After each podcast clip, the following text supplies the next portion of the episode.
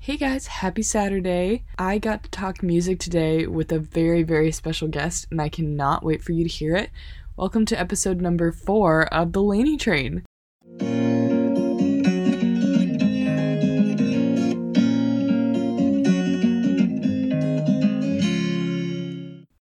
Before I introduce this week's guest, I just want to talk about the changes that are happening in Indiana right now. If you guys live here, you may be as excited as I am. We just found out yesterday that things will slowly be opening back up again. Governor Holcomb has a five step plan. I love that man. I love our state government. I hope that they keep doing as well as they've been doing. I hope that all of you are doing as well as you can possibly be right now. And though this has been a very difficult time, I know that there are better days ahead. But an upside of this is that there won't be many more questions centered around the quarantine on this podcast, at least. I have pre recorded two more interviews, so the next two weeks will still be kind of based around quarantine and the stay at home order. But after that, things will be changing. I know that Monday things are going to start changing already. It's going to be a slow shift, but it's a shift nonetheless. So that is something to get excited about. Now I'm going to tell you about this week's guest. I grew up going to her concerts. I have heard her music growing up. She is a bit of a local celebrity, and she's also just so, so sweet to talk to. This week I got to interview Jennie DeVoe, and it was an absolute blast. Let's hear it. Hello. Jennie, how are you?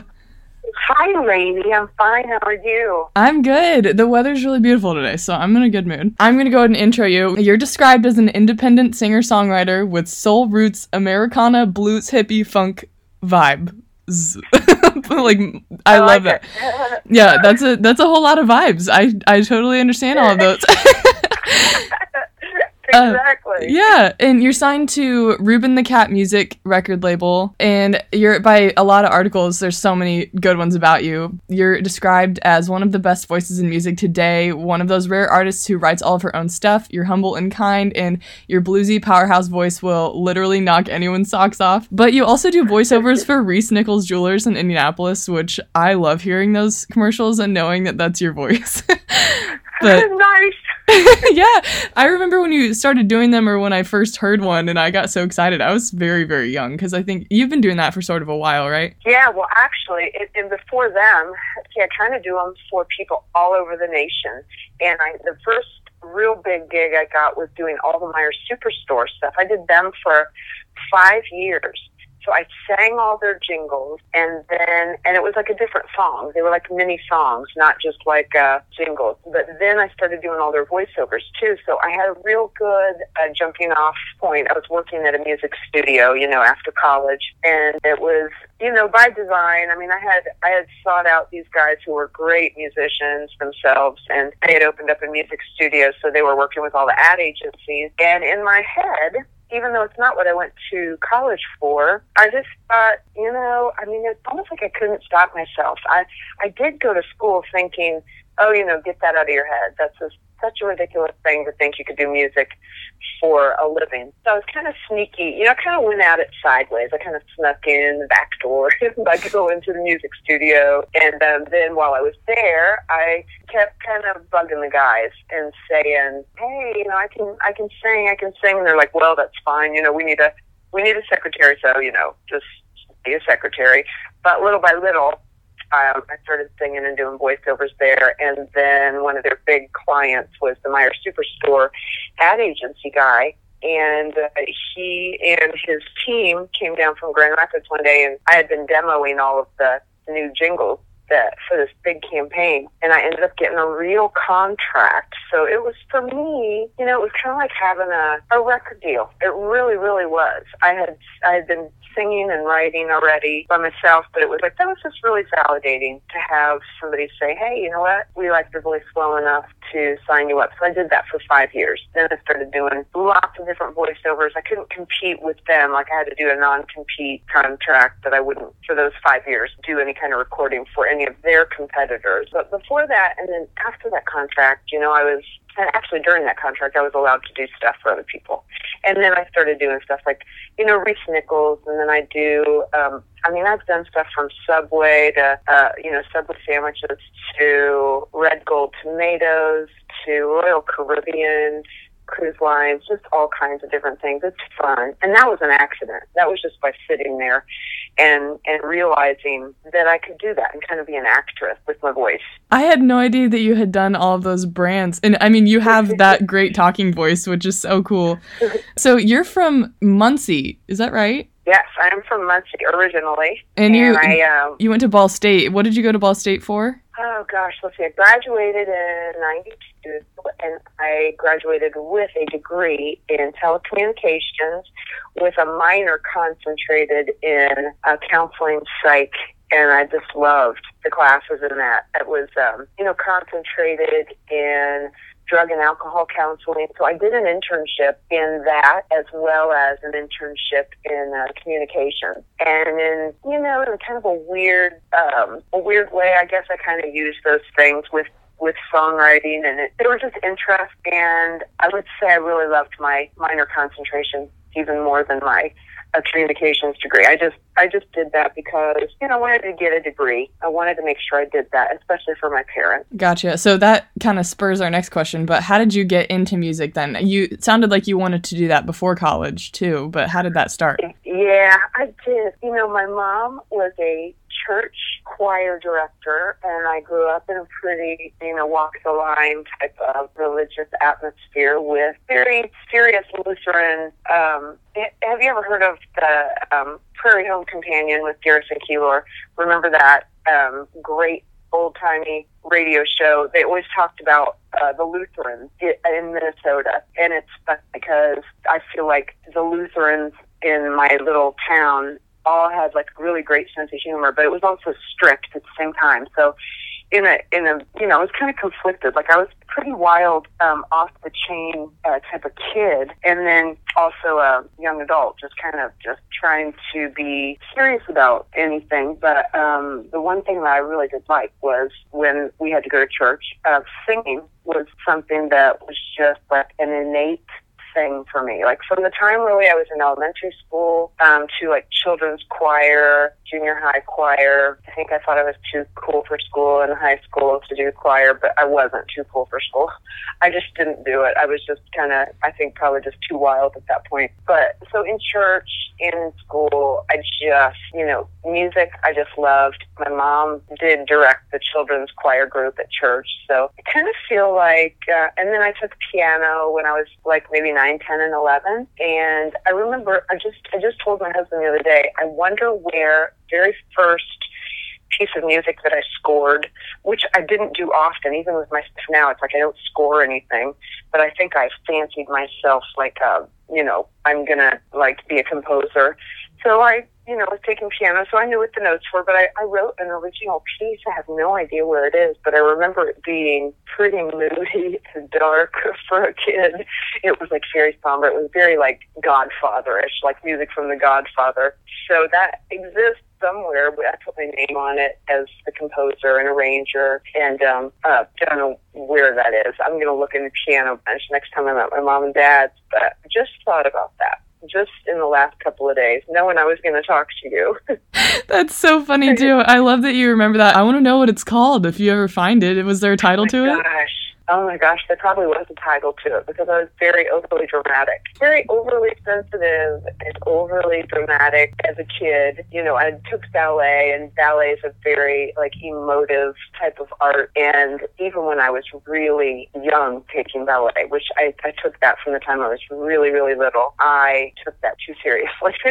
so I was not I was not um, really cut out to be a ballerina, but when I did it, I certainly was very serious about it hilariously serious for my abilities. And I can look back at it and remember just doing the wrong moves. Like we did like a great big recital at a, at a concert place on Ball State campus when we were little. I think know, maybe about seven years old, eight years old, and we got to be on the big stage at Emens Auditorium. And I remember messing up and all the other little girls, I think we were doing the Nutcracker, all the other little Sugar Plum Fairy were in one position, and I was in another position.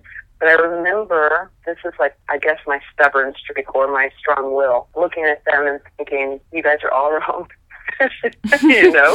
mm-hmm. Like, you guys are wrong. I'm right. I'm holding my position. And I did. I had my arms up. They all had theirs down. And I'm sure people were giggling, but I was determined that they had all of them were wrong. I always like to know, especially from people in music, even though I don't get to talk to them very often, um, what is your favorite song right now and why? What do you like about it? And is that the same as your favorite song to cover in a performance? Gosh, no. I mean, I feel like I have just, I feel like there are so many songs out there, past and present, and always coming at me in the future. Like, for instance, one of the stations we like to listen to in the morning is the high school station, the Carmel Kids high school station, because there's so much new stuff on there.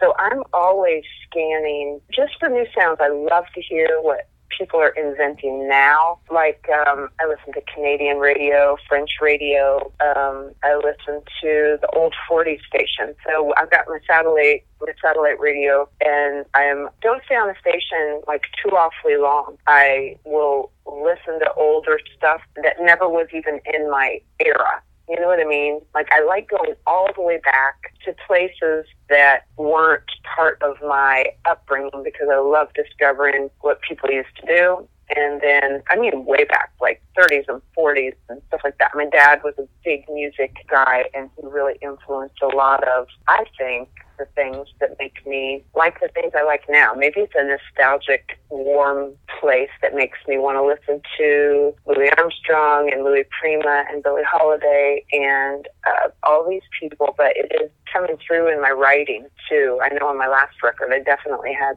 some um, old throwback stuff, and and even on my Strange Sunshine record, I have some things that you know I I just I gravitate toward old fashioned melodies, and so bringing that current is, you know, when Amy Winehouse started really doing that kind of stuff, I was like, oh, this is just beautiful. I mean, I love that she modernized and did such angsty stuff with really old fashioned approaches. So, you know, I know all that stuff sounded new and fresh, but really, she was a huge fan of the old kind of stuff that I'm a huge fan of. So, people that I love right now, gosh, songs I like to cover. I have, you should see the list that I keep. It's almost like a problem, Lainey. I have a list of things that I like because maybe I love a guitar sound or a guitar riff or the way they landed in beat and the rhythm. Really love J.D. McPherson. He does a, a lot of really, really cool stuff. His band is so fantastic. And my band got to open for him last summer. And I, I don't always, if we get to open for anybody, you know, famous or semi-famous or just, you know, bigger acts than ourselves. If we open for them, a lot of times we don't get to stay and watch, but I just, I stayed for their whole show. His entire band is so locked into one another. They've got grooves down, deep pockets, great retro sound. So, you know, he's an artist I love. And I guess I would say I like, I'm thinking in the way he writes because it's sort of that throwback writing, but it's still modern.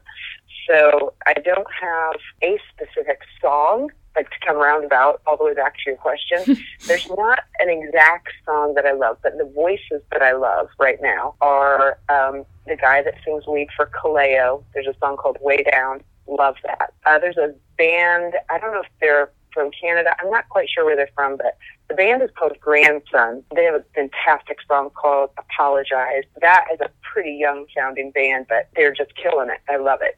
I like Lewis Capaldi's voice just so, so, so much. And I like a lot of the real obvious people too. I mean, I love when artists are just timeless and they're here to stay. Like I love Michael Bublé. I think he's fantastic. Oh, I love, love Harry him. Connick Jr. Yeah, I mean those. You know, one of my favorite soundtracks ever is the one from when Harry met Sally, and and Harry Connick Jr. did all the songs, but they're all old songs, old timey songs, and I can put that record on and just get completely lost in that anytime. But my I don't have any one particular person or artist that I follow. I really am just always kind of searching and scanning. It's almost like I can't believe there's all this great music out there and it's like candy. It's like so much you don't quite know how to fit it all in. And it makes it it makes it sort of a problem when I there are a lot of things I'd really love to cover, but I might get really enamored with an artist and then and a song, but it might not be right for me to cover. So it's kind of a forever uh, battle it's like ah, I have to be objective if I'm going to cover somebody because I don't do that many covers in my shows. I would say the most covers I've done ever was because of the you know stay at home thing that we're all doing right now. I did my own FaceTime live two Saturdays ago, and it was so fun. But I was so scared because it was just me playing guitar, so it was scary, but it was great, and it's still out there. And we got a lot of traffic, and it was wonderful. But I did like uh, I did do cover songs. I did a Patty Griffin song. I actually did two Patty Griffin songs.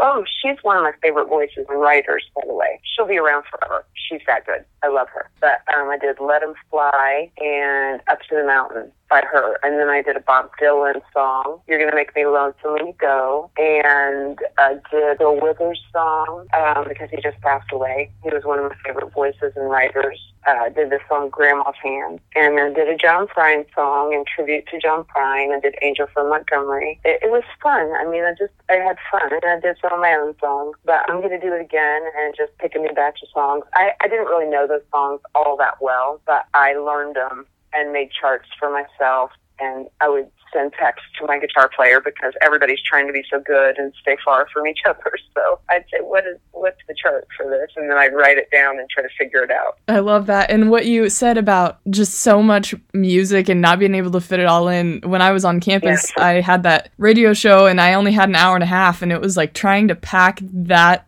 music that I discovered that past week into an hour and a half was so frustrating and so fun. It is. it is. It's frustrating. It's like trying to pack for a vacation. It's like, oh my gosh, but what if I need this one? Oh my gosh, everybody's going to need this. Oh, you want people.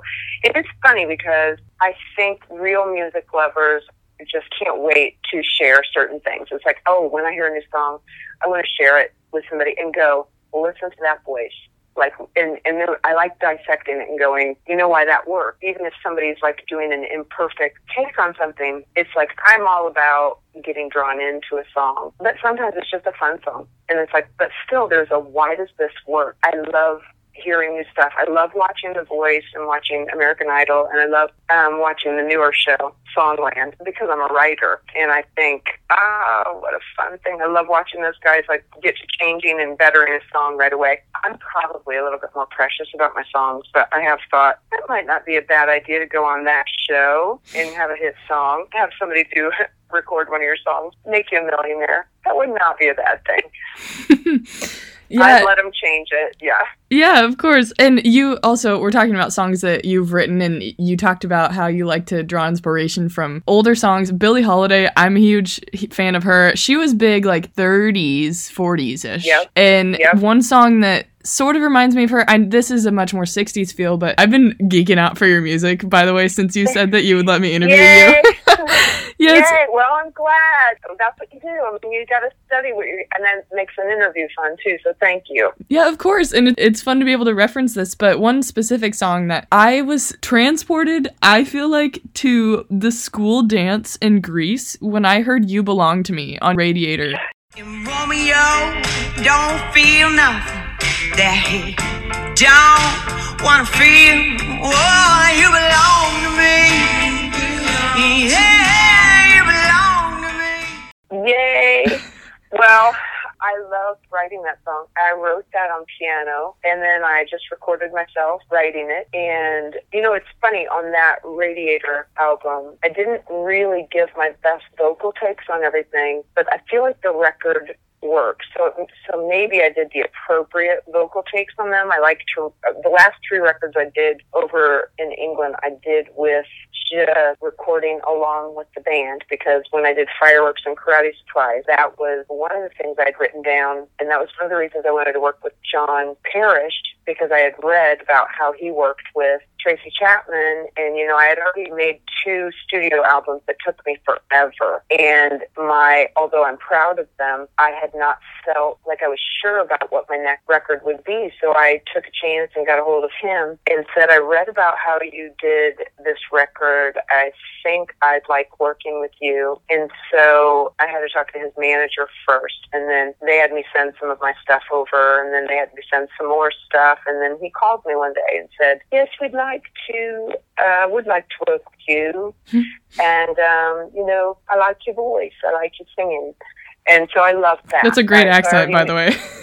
Thank you, thank you. I have a thing. I have a big crush on all the people in England because they're just something about them that makes me feel really cozy and at home. I really liked working with them. Something very peaceful. They have a lot more patience and reserve than at least the guys that I worked with. I had just a great, great patience and just just a kindness. I don't know. I just loved them. But it felt like, you know, I love the song "You Belong to Me," and I'm really proud of all those records from working with John because, you know, I like that retro sound with new songs. And then yeah, I'll probably have more songs like You Belong to Me in my, I've got them already in my arsenal. I've written a whole bunch of new, new stuff and I'm just trying to figure out how to produce them right now. So I've been kind of talking about it for a while and now this whole thing that we're all staying at home doing has been kind of a challenge, but I'm trying to use it for good, use it for some good uh, creative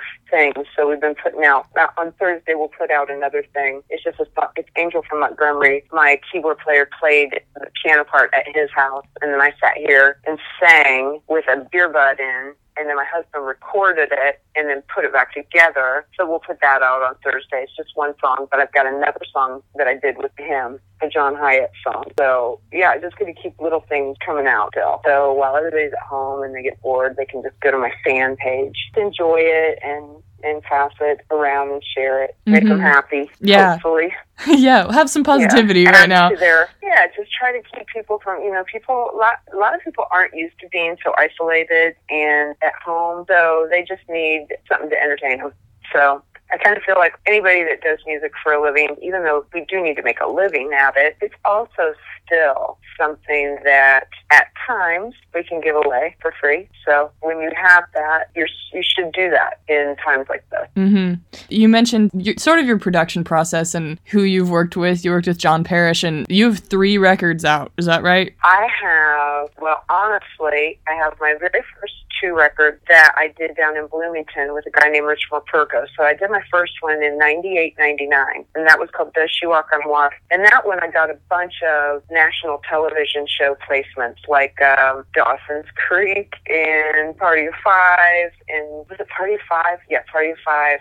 Strong Medicine, Joan of Arcadia. So I had song placements, meaning they licensed bits of my songs just to be background music for the television show. So that was 98, 99. Then I did another one in 2002 with Rich Mulpergo down there. And I licensed some songs out from that one as well. One was called Ta-Da. Okay. So those were my first two studio records. Then I've got a live record after that called Thank You Good Night. And then I've got three UK records, the three um, Strange Sunshine, Fireworks and Karate Supplies, and Radiator. And then I have four total live records. I have about 10 to 12, 10 to 12 records actually out under my little label. I licensed one of my records to Sony Music with their red distribution, and that is the Strange Sunshine record. So that one's been a little bit more more nationally than any of my other records. Everything else has been pretty much in the United States. Well, I was totally off on that. I just am going off of what I had downloaded from Apple Music. That's okay. Those are my more recent, and they're they're more where I feel like I am right now as an artist. But now I'm in that kind of growing pain place where I've waited a few years, and it's like, mm, I, I definitely have to make a new project, but I got to make sure I'm ready. I got to make sure the songs are ready, and so I'm very close because I've got an overabundance of songs. I just have to pick the right ones and the right production. hmm For your three most recent albums, the Radiator, Bristol Sessions, Fireworks and Karate Supplies, and Strange Sunshine, that was recorded in England with John Parish, who has worked with Tracy Chapman and PJ Harvey, which I think is so cool. But there's a bit of a story behind at least the most recent one. You used a Kickstarter campaign for some Yeah. of it, and Tony Stewart paid for a large part of it. Is that true? Yeah, yeah, he was probably my biggest contributor. To- wait, I'm gonna just clarify. uh, Sorry, Tony Stewart, the okay. NASCAR driver. Sorry, I hadn't really. yeah, he's such a nice guy, such a cool guy. Um, I, let's see. I'm trying to think of how it originally came about that I got to know him. My husband did um, photography, I think, photography or video for the Tony Stewart Foundation, and then I got to meet one of his people that he works with, this really cool lady named Joni. Then she had some ideas about us doing some stuff together, so we worked on uh, one of his foundations once I gave some time and we did a thing at his house and his house was just amazing. It's like the biggest log cabin in the world. I mean, it's probably not in the world, but it was to me. It was giant. And, um, oh my gosh, we had like a 12 hour day. So we were around each other, you know, for a really long time this one day. And I had only ever seen Tony, you know, on TV and doing, um, you know, massive race cars for NASCAR and, you know, just, I mean, my gosh, brushes with death, uh, just, you know, volatile situations. I mean, race car driving is not for the faint of. So I didn't know what kind of person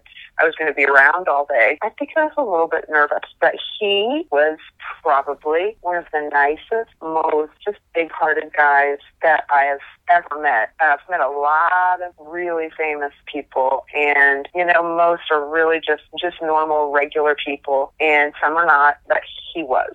He was just just kind and just had stamina and had all these you know there were a lot of animals around us the, columbus zoo people were there. He's friends with them. So i got to be around a serval cat. A you know columbus zoo is one of the best carers and conservation groups for animals i feel like in the world. And you know over in ohio there's a bunch of land they have for taking care of rescued animals who've been knocked out of their habitat by overbuilding and, you know, progress quote unquote progress. And and so I got to be around a, a penguin, you know, really like hang out with a penguin, a serval cat, a cheetah, two rescued cougar cub that were there had been a big fire, a big, big acres and acres and acres in uh, Colorado, and the mom had had to run off and leave these so they were getting rehab. Got to see them, a, a baby Joey kangaroo from from Australia that was also a rescue. Like the cheetah, the cheetah cat herself had like her feet were kind of like turned under. You know, these were animals that had they they were either going to die or get rescued, and anyway, it just felt good to be around them. And this whole day with Tony and all these people was just one of my favorite days. It was really, really cool. I got to sit and I sang a song to him and we made a funny video. And the whole thing was to raise money for one of his charities. He's really a great, generous guy when it comes to charities for animals and kids. So then he ended up being the big donator to a Kickstarter campaign. And my Kickstarter campaign was uh, what funded radiator and it allowed me to take my part of my band over to paid for lodging over there. I was there for maybe about a month. Had my guys there for about half that time and it was just I love to work, so I loved being there. You know, working and recording every day. We recorded from eleven to seven every day. It was great. That is so cool. Yeah, it was. It was cool. So I'd love to know as well, but what artist has influenced you the most and why? You've listed quite a few, and I really love that. I'm sure it's a whole bunch of them, but if you could pick one, who would it be? Oh my gosh, just one. Or a top I... three. I won't push you into one. okay. one. okay.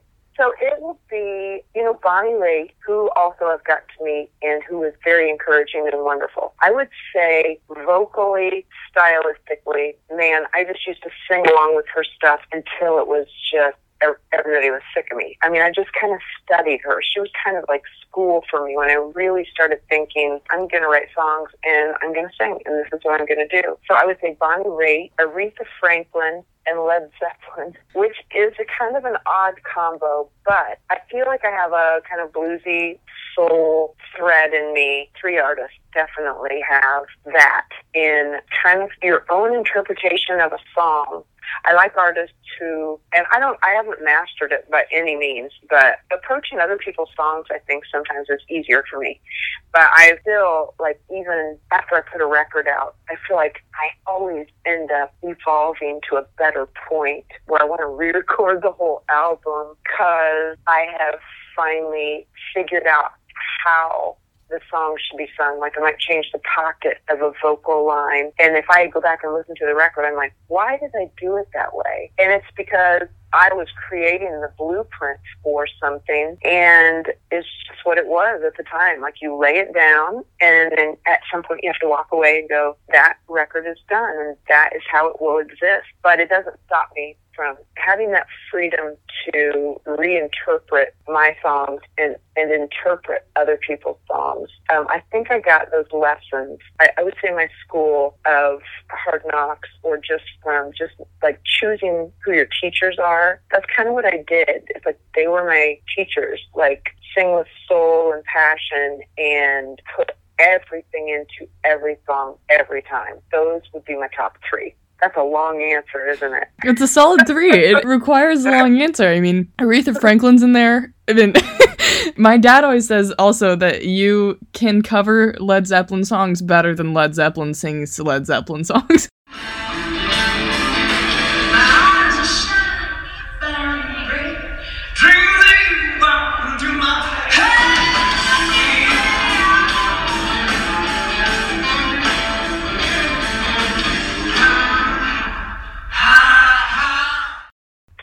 is a great compliment. And, and you know what? I really like that compliment. I, I do think that um, I feel lucky in that I do have a male fan base who would normally, because they've told me, it's not because I'm assuming that, that I will get a lot of male fans and they'll say, I don't normally like girl singers, I think is normally how they say it. and I'm like, I just take it as a compliment. It's like, well, you know, I, and they're like, I like you. You know, like, I don't know why, but I like you. And so I um, feel like I, I can definitely gather male fans and female fans with some of the styles that I love doing. hmm And with your with crossing that sort of female male fan base, this is sort of a silly question, but I would love to know your answer. If you had the choice between covering a Led Zeppelin song in an Ariana Grande falsetto vocal run sort of style, or an Ariana Grande song in a Led Zeppelin style, which would it be and why? Oh my god. I think they'd both actually be cool. That is a really great question nobody's ever asked me before, even a similar question to that. Oh my gosh, that's really tough. I think both would be really a cool challenge. You know, I think of one of my favorite songwriters is Randy Newman, and Three Dog Night covered a song of his called Mama Told Me Not to Come, and they did it in a rock style. And he's really a singer songwriter guy. And it's sort of like, oh my gosh, I'm just kind of beating around the bush because I don't know which I would like to do. I would do both of them. I think that they'd both be, I, I think the key is, if I can answer it this way, both would be the right thing to do because when you do approach somebody else's song, you want to kind of throw your own spin into it someplace. So I do try to do that. Even if we get kind of close to an original version of something, I'll change melody lines here and there. I'll change keys. I'll change tempos. So changing your approach to something so people don't feel like you're competing with the original. Is that a good answer? Can I get away with that answer? Of course, you can you can give me whatever answer you want. It's a toss up. That is just a toss up, but it's such a good question. And there's they're very different. And I thought that's why it would be a bit of a challenge. Man, I mean, really, I, I like it. Doesn't Ariana Grande do Dangerous Woman? Yes. Oh, see, I love that song, but I do like the way she does it. Usually, if I'm going to do a song, I, I might like the song and decide because I have weird view of the world, I might be thinking, hmm, I'm going to do that one. People are going to like my version better. I think that artists should approach songs like that. Like, I'm going to do this song because I think people are going to like what I do to this song, and they're going to be happily surprised, pleasantly surprised, as opposed to I'm going to try to do a Whitney Houston song like Whitney Houston because it's like such a big setup to fail for yourself. So the reasoning behind picking a cover song should be it just really touches you emotionally, but not that you're going to try to do it just like the artist. So now I'm going to try to do dang- now I'm going to try to do Dangerous Woman like Led Zeppelin, and then I'll try to do D'yer Mak'er like Ariana Grande. Now you've given me a challenge. All right. uh, that would be really really great and really interesting. We'll see. We'll see what happens.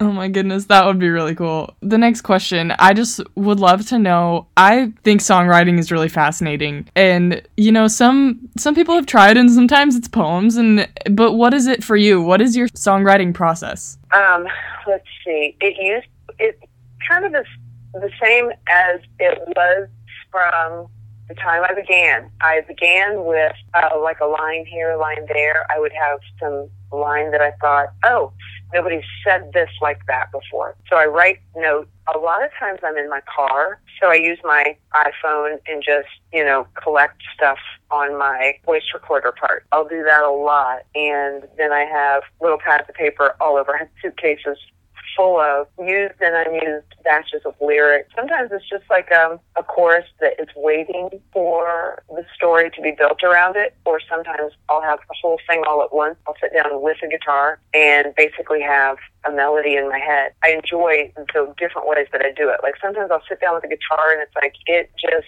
has it tells me exactly what it's going to be. So a song will guide you. And I think I've read enough about authors and writers that I think there's something we can't explain about that part. Like there's a story that wants to be written, and I've heard authors talk about just taking their fingers to a typewriter or a pen to paper and just beginning without so much of the plot. Or they might think they have the plot and the how they think it's going to end, but the story starts to take them elsewhere. And I would say that is probably the case with my songs too. I might start out with a premise, and by the time I start building around it, oh, I can see something else taking shape. And so then I start scribbling out. Um, I've got a lot of different photos of my lyric sheets that I use when I'm actually singing the final, quote unquote, final in the booth.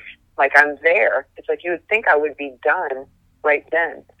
You know, have picked out my melody, my chorus, my lyric, essential, essentially the style that I'm going to sing in and then suddenly something will change. And working with people who are willing to just let you make changes on the spot is so important i think for an artist. Like you don't want to be around people where you, can feel them roll their eyes like ah i thought we were going to do it this way because you can just start because all of a sudden you're like, ooh, I'm going into a bridge right here. And oh my gosh, we're not transitioning into it right. You know, like we need something else. We need either an extra measure or just a beat, or we need a different chord that's going to get us to this chord. Or now I feel like we should change this. So it's kind of like shifting sand. Even if I sit down, like I've got my book full of songs right now, I already know what's ahead of me. And that is, it's going to change as I start to sing it and, and get with each person to do their part.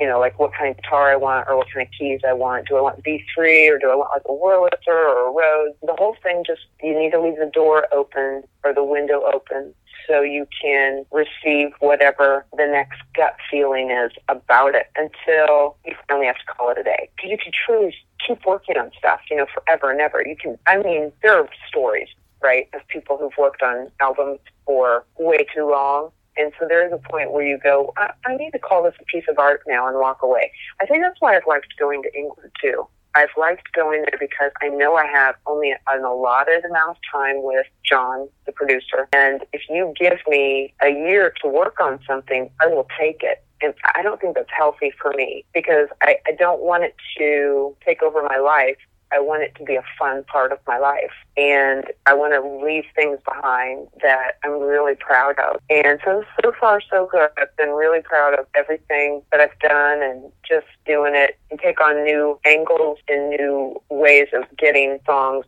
to, you know, be fresh for me, like the stuff I'm writing. So I'm always studying, you know, all the new people that come out. And like I said, going back to people I've never heard of or revisiting things and listening or, you know, I might listen to, there's a great guitar sound on Britney Spears' Toxic. And it is an old surfer uh, guitar, like Dick Dale or, you know, I think Black Keys and I think J.D. McPherson, those guys also use some real great sounds that you can hear on Rumble, that old Link Wray uh, album.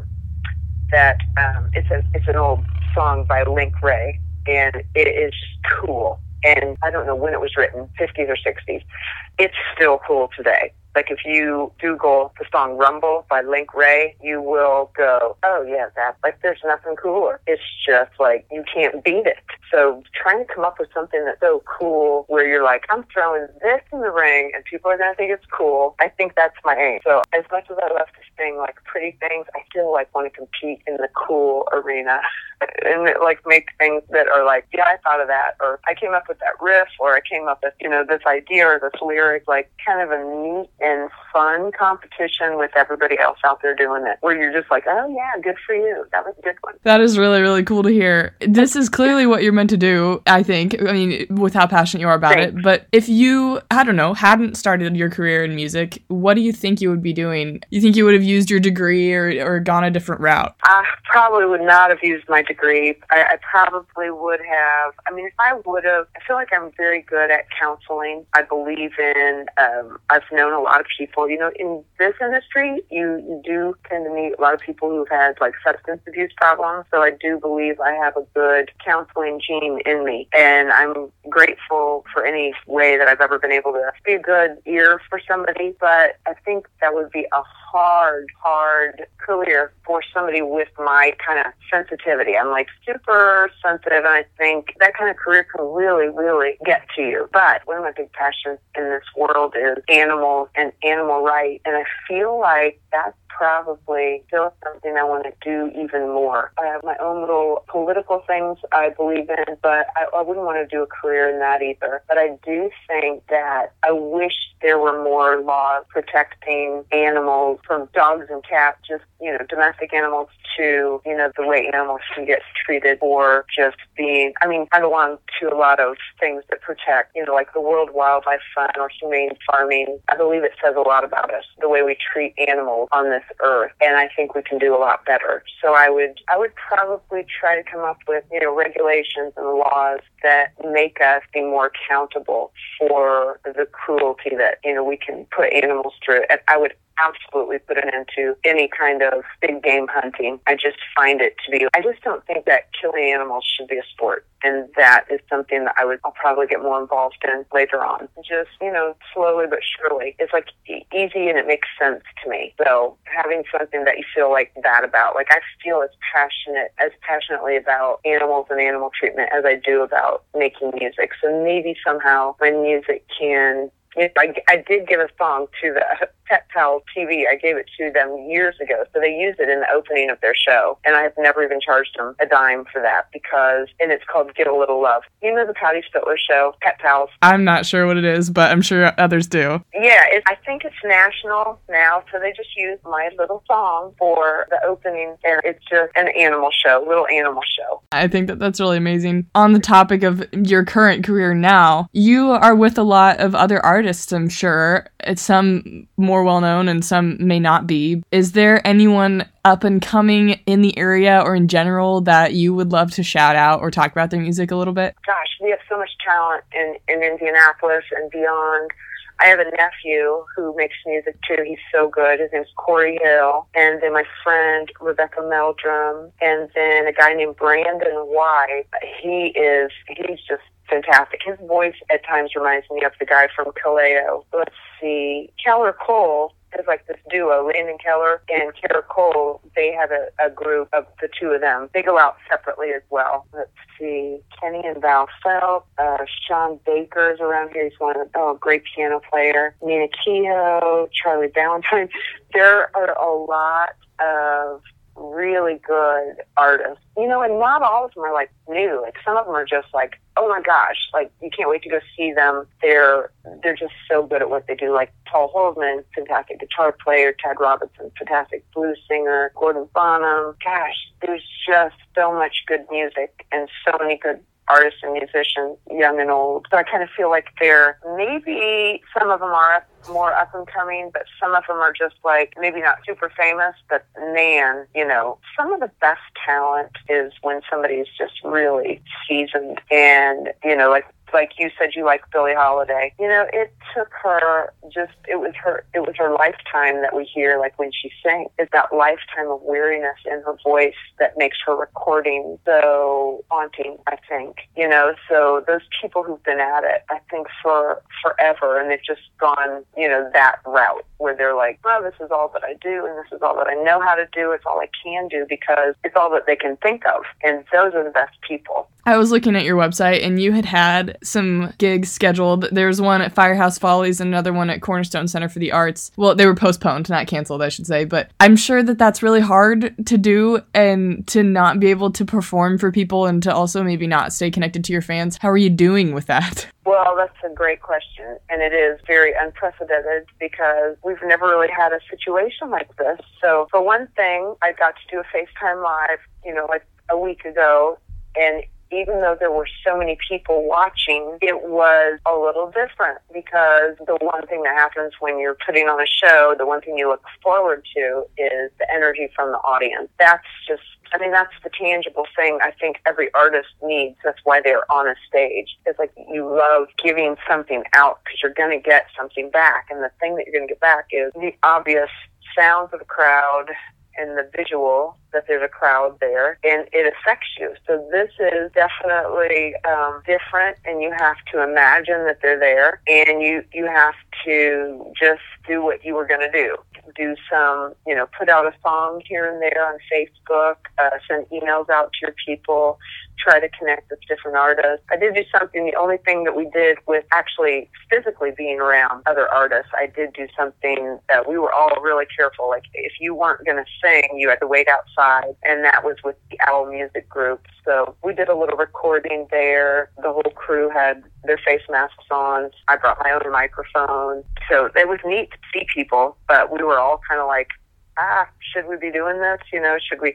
But everybody's really good staying far apart, and then nobody was allowed to hang around. So everybody was pretty careful. Um, so we're doing that that kind of stuff. I'm going to do another FaceTime live for people and just hope that there's sooner than later a way to be in front of people again. But if not, you know, it's definitely affecting our income. You know, we're like anybody. You know, my my husband and I both work, so my income is as important as his. So it is definitely a challenge, and uh, we just got to know. You know, a lot of people are experiencing a lot worse things than we are. The health of people is, of course, more important than everybody's income. But, you know, income or lack of income for people can really stress them out. So I just think it, you know, people need to work harder at staying in a good mood, work harder at staying connected, and for all the artists, we're going to be being creative. Um, the last thing I did, we'll put out on Thursday, and that was uh, the John Prine song, Angel from Montgomery. My keyboard player played piano and videotaped himself, sent that to us, and then my husband videotaped me singing to it in my dining room. And I had Greg I, I plugged in so I could just hear him in my ear, so I sang to that. And then my husband does videos, so he just made a little nice tribute, talked about John Prine at the beginning, and um, so we we're going to put that one out for people on Thursday, and then I've got another one that's a John Hiatt song called "Have a Little Faith in Me." So I'll work on that, and you know, just keep doing what I do, and and put music out there so people can enjoy it. And you started to answer this next question a little bit. You're still singing and performing over Facebook Live and like things like that. But what have you been doing lately, maybe aside from music, that has been making you happy and keeping you busy and distracted in quarantine? Oh man, well, practicing guitar. Everything I do kind of around music, but I do still do voiceovers. So the way I've been able to do that is still, whether it's an audition or whether I'm already called to do a, a voiceover session. It is like I'll go to the studio, one of the studios downtown, and really not see anybody. I'll just go into the booth and then I'll see them on the screen and not touch anything. You know, everybody's keeping really good uh, about their distances and everything. But for fun, see, I mean, I love my work. So I'm like work every day with the stuff that I do, and that is my fun too. So I feel pretty lucky about that. On top of that, I guess doing a lot of phone calling with people and just checking on friends. And uh, my husband and I are taking a lot of walks when it was a little bit warmer, some bike rides. And then if we see neighbors, you know, we'll stop and talk, but we all keep our distance. You know, we're just really, I think we have a really cool neighborhood too. Like everybody kind of checks in on everybody also. And talking to my mom and dad a lot, I feel like I'm grounding my parents. It's like trying to keep your parents in it, it's like I'm like, do you remember when you used to ground me?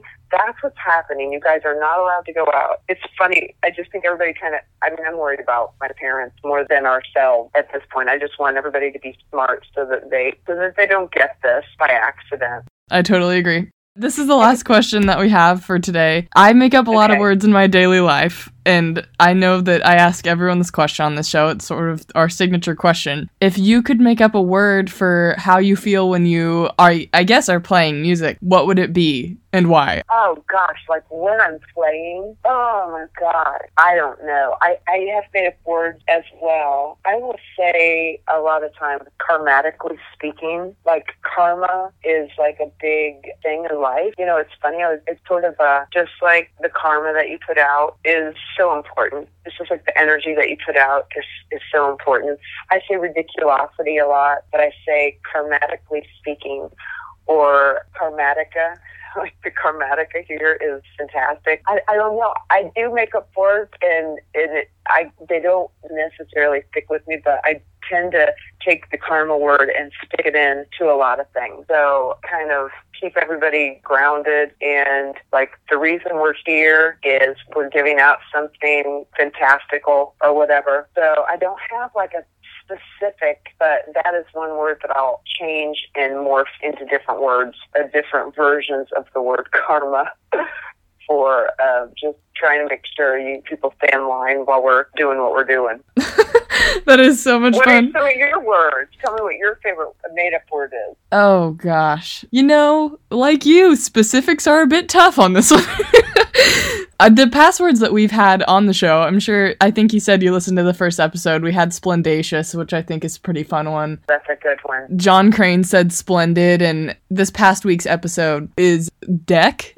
Uh, We we interviewed Kip Janvrin, and he was a decathlete in uh, uh, multiple Olympic trials and holds a lot of world Wow. records and made it to the 2000 Olympics. And his was DEC, and it was an acronym for dedicated and durable, easygoing, and uh, I think the C was competitive. I might be wrong, but his was a whole acronym that he had planned ahead on, and I really admired that. Nice. I like that. Yeah, but I hadn't taken the time to write down any. They're usually combinations of words that actually do exist, kind of like karma or car- karmatically speaking. Grammatically, yeah. Or fab- fabulosity. Is Mhm. fabulosity one that people use already? I've never heard that one before. Okay, well that can be the word then. Okay, fabulosity. Or fabulicious. Yeah, we could say fabulicious. Like, oh, Okay. it's fabulous. But yeah, I like combos of two words, and that makes sense. And I think my husband and I make up a lot of funny songs, usually in the morning, that we will never remember again. And we're always like, gosh, we should have recorded that because, you know, it was brilliant.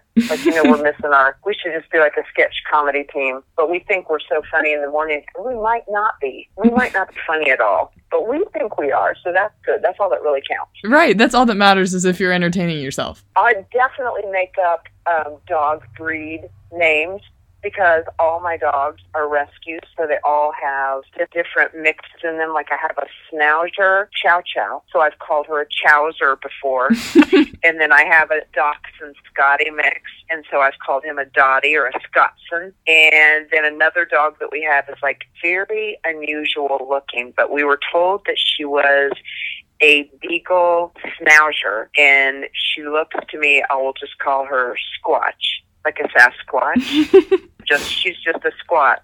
And sometimes she smells just like a Squatch. So those are my um, contribution to Webster, the Webster's dictionary. they can write you a thank you note later. That's right. I'll be waiting for that. Yes, I'd have to say you were talking about that. I I don't know. Th- these are more phrases than words. I say super de duperly a lot, which I know is sort of a common thing, but it's not real. Yeah. Yeah, and That's one of my though. thank you. One of, my, one of my best friends also says like diddly darn all the time. Diddly darn. So we always say all the diddly darn day long, and that's one. Cute. I love those. Thanks. And they're happy. Yeah, Right. they're happy. I have some curse words that I might like to say, but we won't. We won't go there because we're ending on a happy place. Exactly, exactly. All right, well, thank you so much for letting me call you. Oh my gosh, you were completely uh, joyful to talk to. So thanks for listening to my extra extracular long answers to everything. Is extracular a word? I made it up just now. well, it's perfect. okay. I'll have to use it sometime. All right. Okay. Thank you so much. right. You have a great day. Thank you. Thank you, Lainey. I cannot wait to hear this. Thank you so much Okay. again. Bye. Thank you. All right, goodbye. It was so, so fun to talk to somebody else who loves to talk about music. As always, the next segment is the Bible verse of the week. The Bible verse of this week is a little bit different from usual. It's Exodus 35 35, and it is He has filled them with skill to do all kinds of work as engravers, designers, embroiderers in blue, purple, and scarlet yarn and fine linen, and weavers, all of them skilled workers and designers. And this isn't really a command, but it was something very cool that I discovered earlier this week.